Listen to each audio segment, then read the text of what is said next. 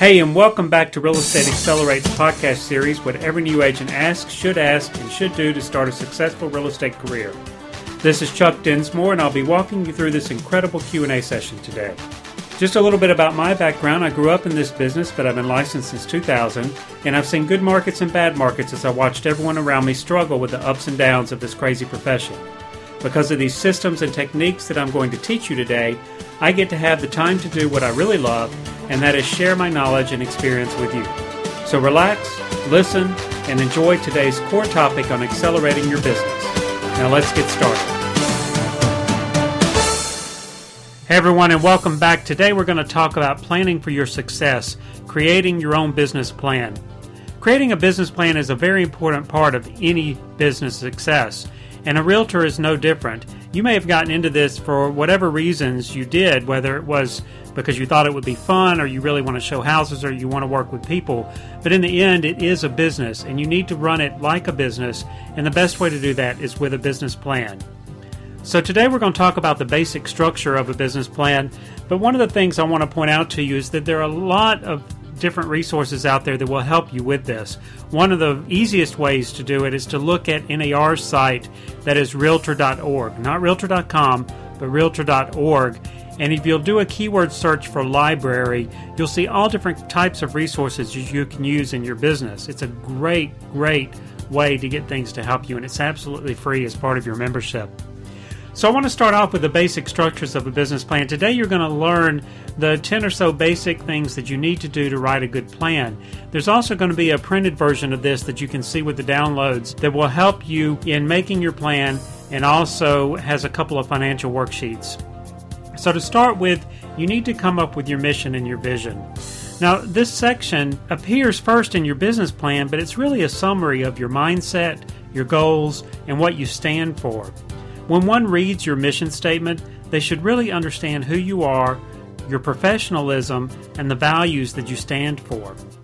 When they read your vision statement, which is separate from a mission statement, they should clearly see where you're going and how you plan to get there. A good vision statement will make your customers want to be a part of your real estate world. So let's think about your mission. We're going to do a couple of exercises before we actually come up with a mission statement. But the very first one is what's called a SWOT analysis, S W O T. Now, this is part of your business plan too, and it comes right behind your mission statement.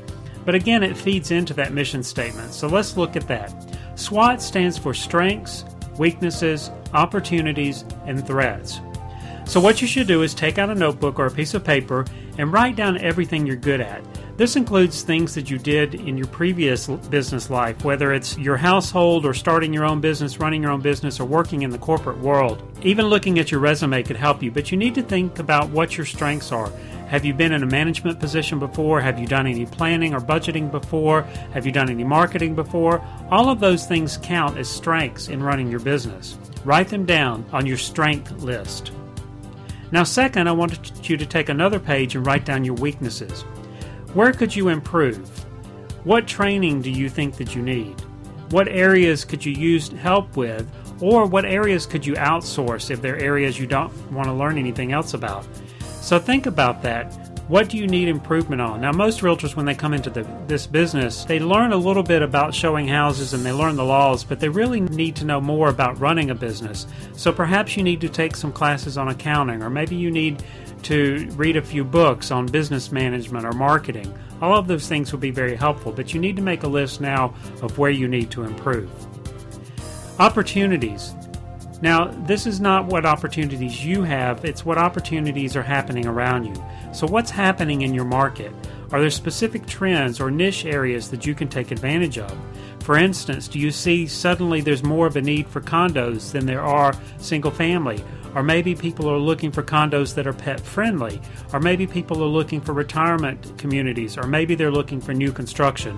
Whatever it is in your market that you see a trend that is picking up, maybe you should think about focusing and concentrating on that so that you can catch that wave of business as it starts up. Threats. Threats are also very similar to opportunities, but they're the negative part of what's going on in your market. Analyze your industry in your market and see what potential changes are coming up that you can prepare for.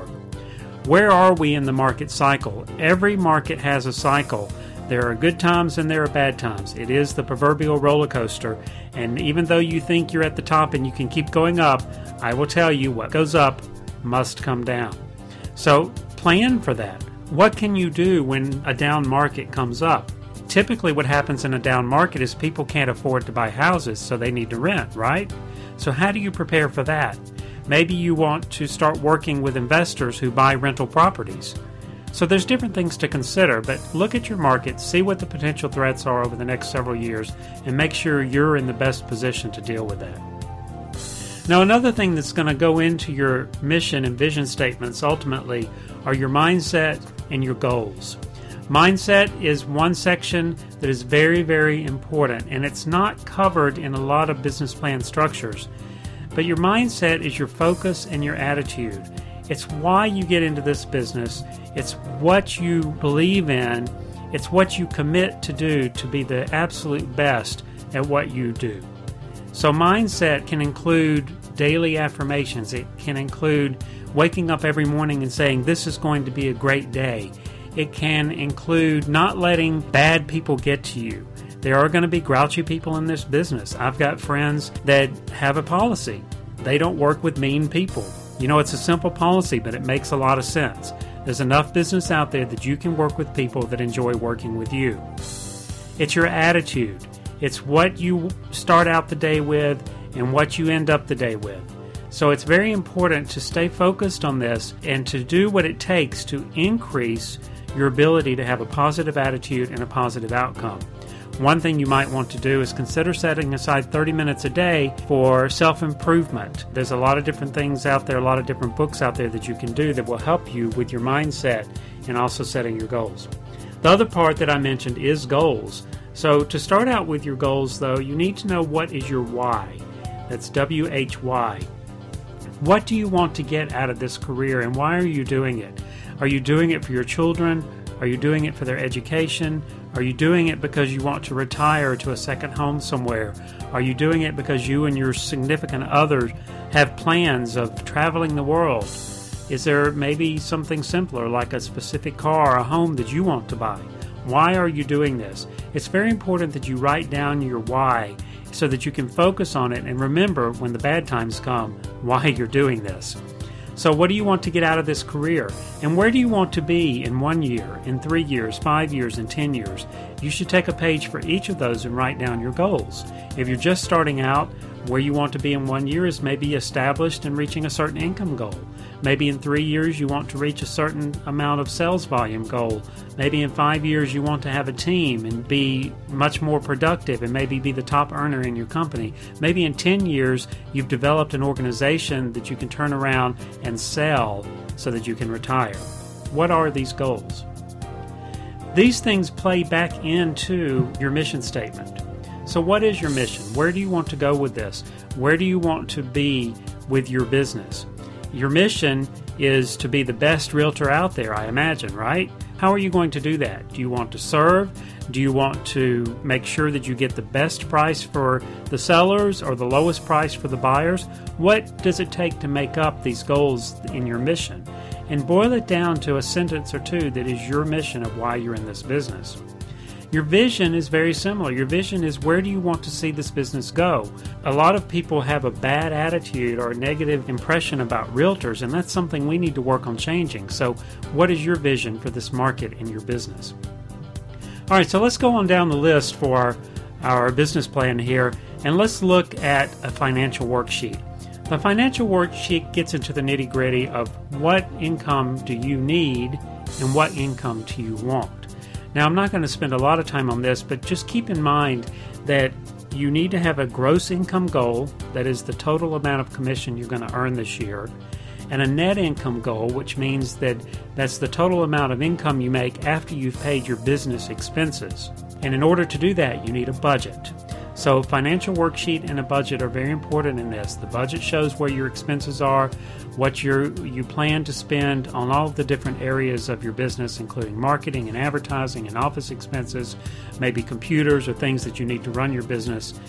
I've included a worksheet to help you with these with the download. So look back on the podcast list and find that worksheet and you can go through it yourself. And one of the things the worksheet does is it walks you through the total number of transactions you need in order to get your goal. So it backs out the market trends, the prices, the commission splits, things like that, so that you can come up with exactly how much you need to sell to make your goal. All right, mind map. A mind map is also something that you don't see in most business plan.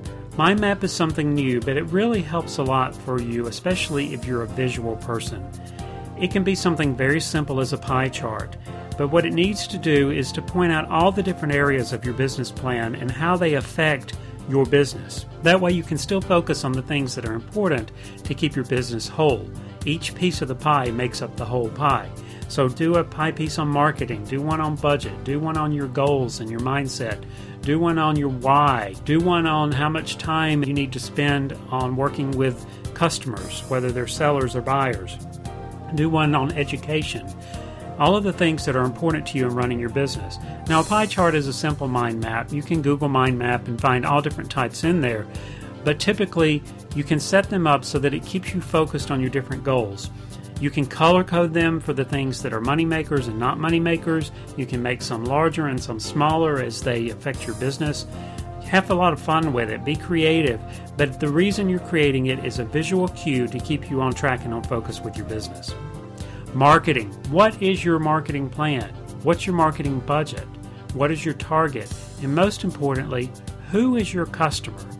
Now, if you've been in this business for a while, what you need to do is think about your favorite customer, the one you enjoyed the most when you had a transaction with them, and write down the traits about what you enjoyed and why that transaction went so well. That's your perfect customer, and that's who you need to be marketing to. If you're new to the business, think about who your perfect customer is. Maybe it's a specific income or a specific neighborhood or a specific profession. Whatever it is, think about who your perfect customer is. And also think about who your average customer is and who the customer that really needs a lot of hand holding is.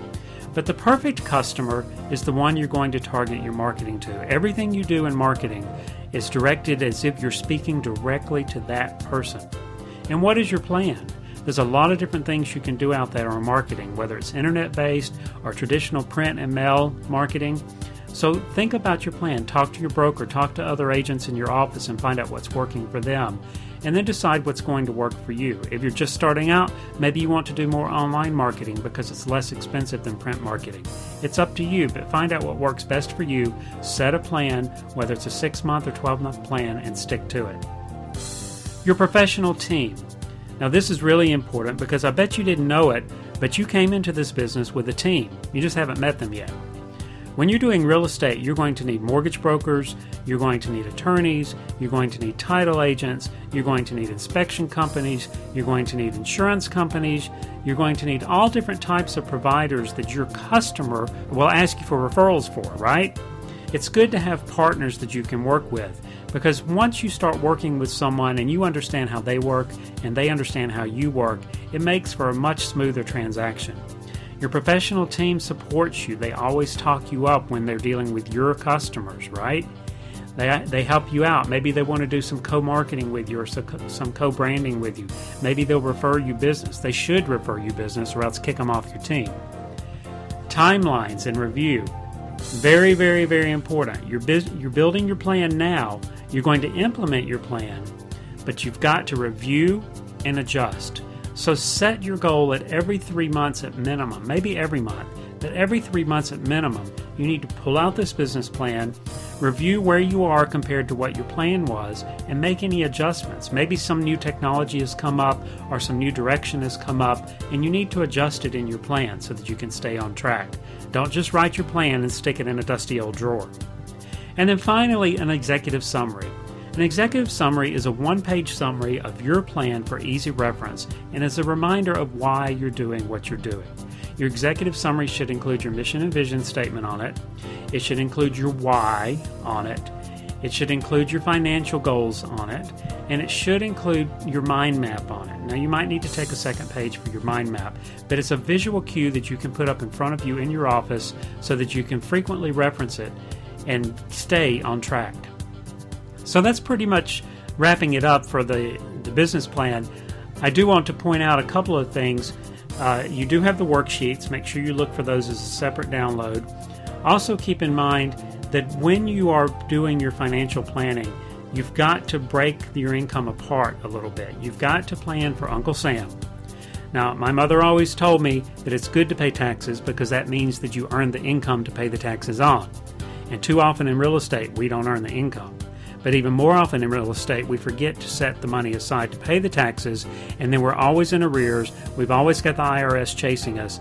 And believe me, you don't want the IRS chasing you. You'd rather have a rabid dog chasing you. So make sure you set aside a portion of your income for your taxes. Check with your accountant, but a good rule of thumb is 20 to 25% of your net income. Savings. There are no 401ks in real estate. So make sure that you set aside part of your income for savings. Invest it in your own IRA plan or simple IRA plan. Talk to your accountant again and see what you can set up for that. I typically set aside 10% of every gross check that comes in and I put it into my savings. Reinvestment. It's a business. You must spend money to make money.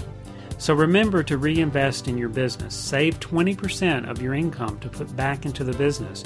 Maybe you need new technology. Maybe you need new systems and computers. Maybe you need to hire an assistant. You want to be able to hire an assistant because that means you're successful enough that you've got so much business you need an assistant to keep you on track. Your ultimate goal is to focus mainly on the things that generate income and try to have other people do the things that don't, such as paperwork or marketing or anything like that. You want to outsource every possible thing you can except the income generating items. So we'll talk more about business planning in a, in a future module. We'll get more detailed. This leaves about half of your income to pay yourself with, to pay all of your personal expenses and your taxes. Although it's beyond the scope of this training, you may, may also want to ask your accountant or your attorney about the benefits of incorporating because there'll be a lot of tax savings on that as well.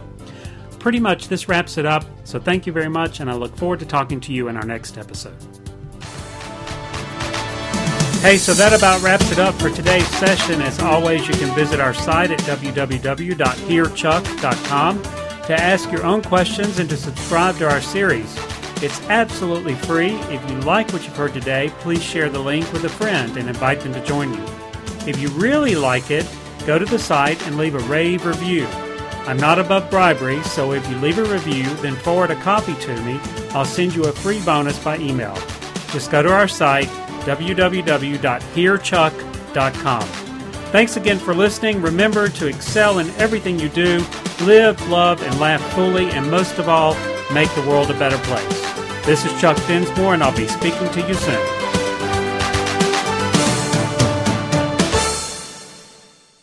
So here's the required legalese. We are not attorneys. We do not give legal advice. We do not play attorneys on TV, nor do we give accounting advice. For that advice, please seek legal counsel or accounting or other licensed professional within the field that you're looking for. We also do not make recommendations to replace what your broker policy is. So if you have any questions at all, please check with your broker and make sure that you are adhering to their policies first, as well as the state laws in your area. The previous podcast is a production of Seaclear Academy and Chuck Dinsmore, copyright 2013 by Seaclear Academy. Duplication in any form whatsoever is expressly prohibited without written permission and will be prosecuted to the full extent of the law. For further information, please visit our website at www.cclearacademy.com.